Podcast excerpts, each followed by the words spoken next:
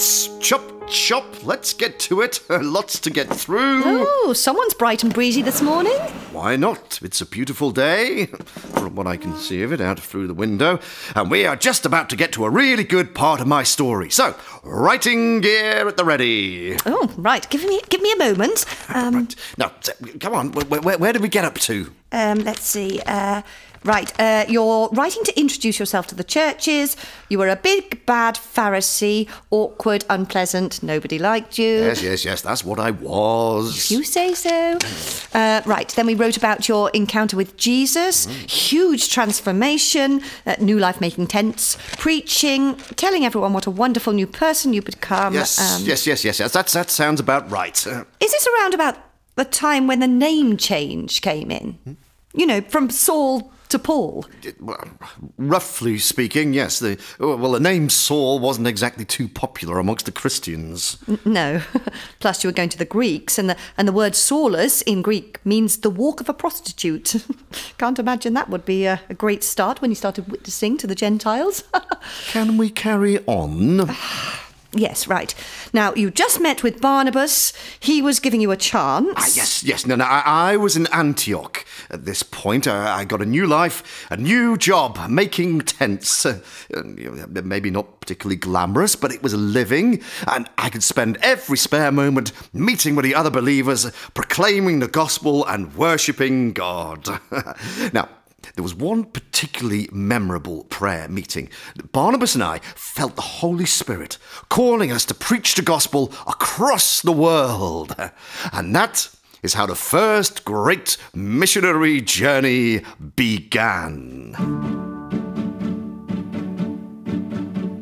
Barnabas and I Hey, hello there. set sail towards the island of Cyprus My wonderful homeland. and set about the task of travelling throughout the island, preaching the good news of the kingdom to anyone who'd listen. God bless you, everyone. Hey, I used to live round here, you know. Eventually, we arrived at the town of Paphos, the capital of the region. Oh, wonderful place. It was governed by a Roman proconsul by the name of Sergius Paulus. Wonderful man. Hey, his name's a bit like yours. Oh, yes, I noticed.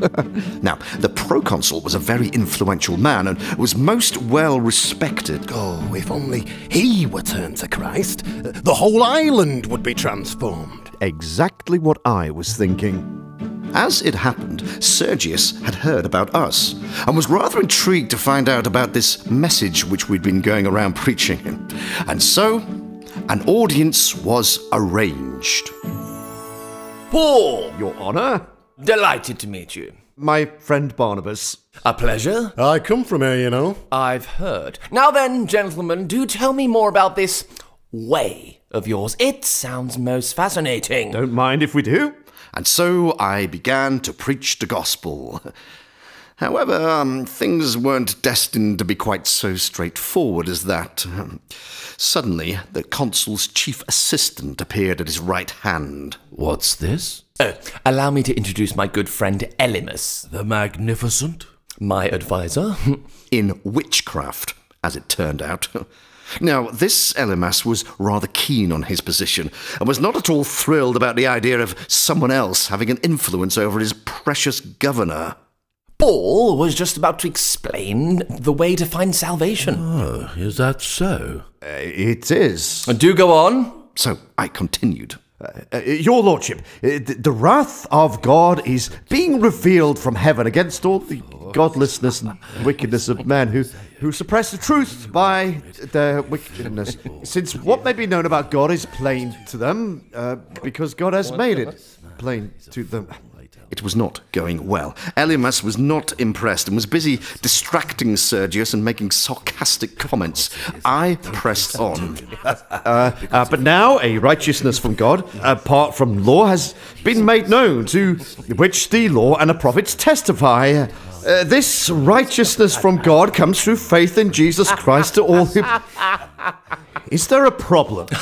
oh, I do apologize. Please continue. I was listening. I wasn't. We are trying to save your eternal soul here. Well, don't bother. Why not? Because this is my territory, and you're not welcome here. Uh, gentlemen.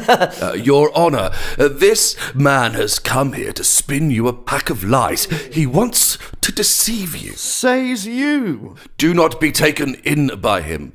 I uh, happen to have it uh, on good knowledge that the leader of this cult was uh, executed as a common criminal. He was charged with trying to start a rebellion. Are those the sort of philosophies you want to take on board, Your Honor? You are beginning to get on my nerves. Aye, I'll say. If you allow this man to continue his teaching, we could end up with the whole island in uproar. Not so. Not at all. This must be stopped. Now, there, I'm in absolute agreement with you. At this point, I was filled with the Holy Spirit, and pointing at Elymas, declared, You are a child of the devil and an enemy of everything that is right.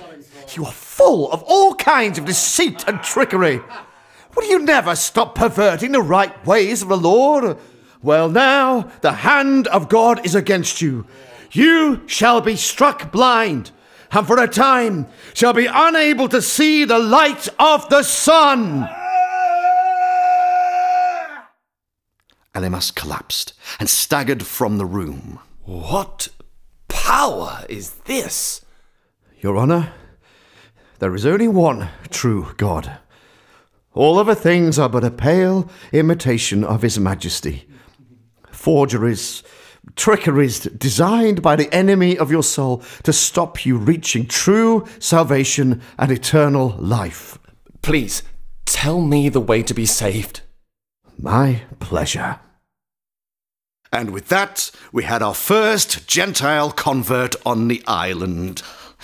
So this this whole idea of going to the Gentiles, well, it was pretty radical, wasn't it? Extremely at the time. Uh, Although, if you think about it, the idea of taking off faith to the ends of the earth has been knocking around since Abraham. But for centuries, our people had seen ourselves and our faith as separate to the rest of the world. And then, suddenly, in Christ, through the cross, by the Spirit, boom! The walls are broken down. L- like Peter and his vision of the sheet. Yes, yes, it was radical. It was exciting. It was world changing. Jews and Gentiles united in faith. Hallelujah. Amen. However, a lot of the uh, more traditional, more orthodox folk were not very pleased about it. And if you combine that with the fact that a lot of the religious community had taken a personal dislike to me, it meant that by the time we were halfway around the island, Barnabas and I had picked up quite a bit of opposition. but uh, that's a story for tomorrow. Oh, all right. Gosh.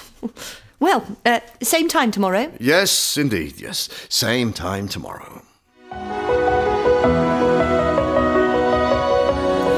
Paul podcasts were written by Mike Peacock. They were performed by Mike and Becky Peacock with Jonathan Anelli, Matt Britton, Jamie Higgins, Diana Hopkins, Fiona Palmer, and Ivan Scoble. To find out more and to find out how you can help us make more of these, please visit thepaulpodcasts.co.uk.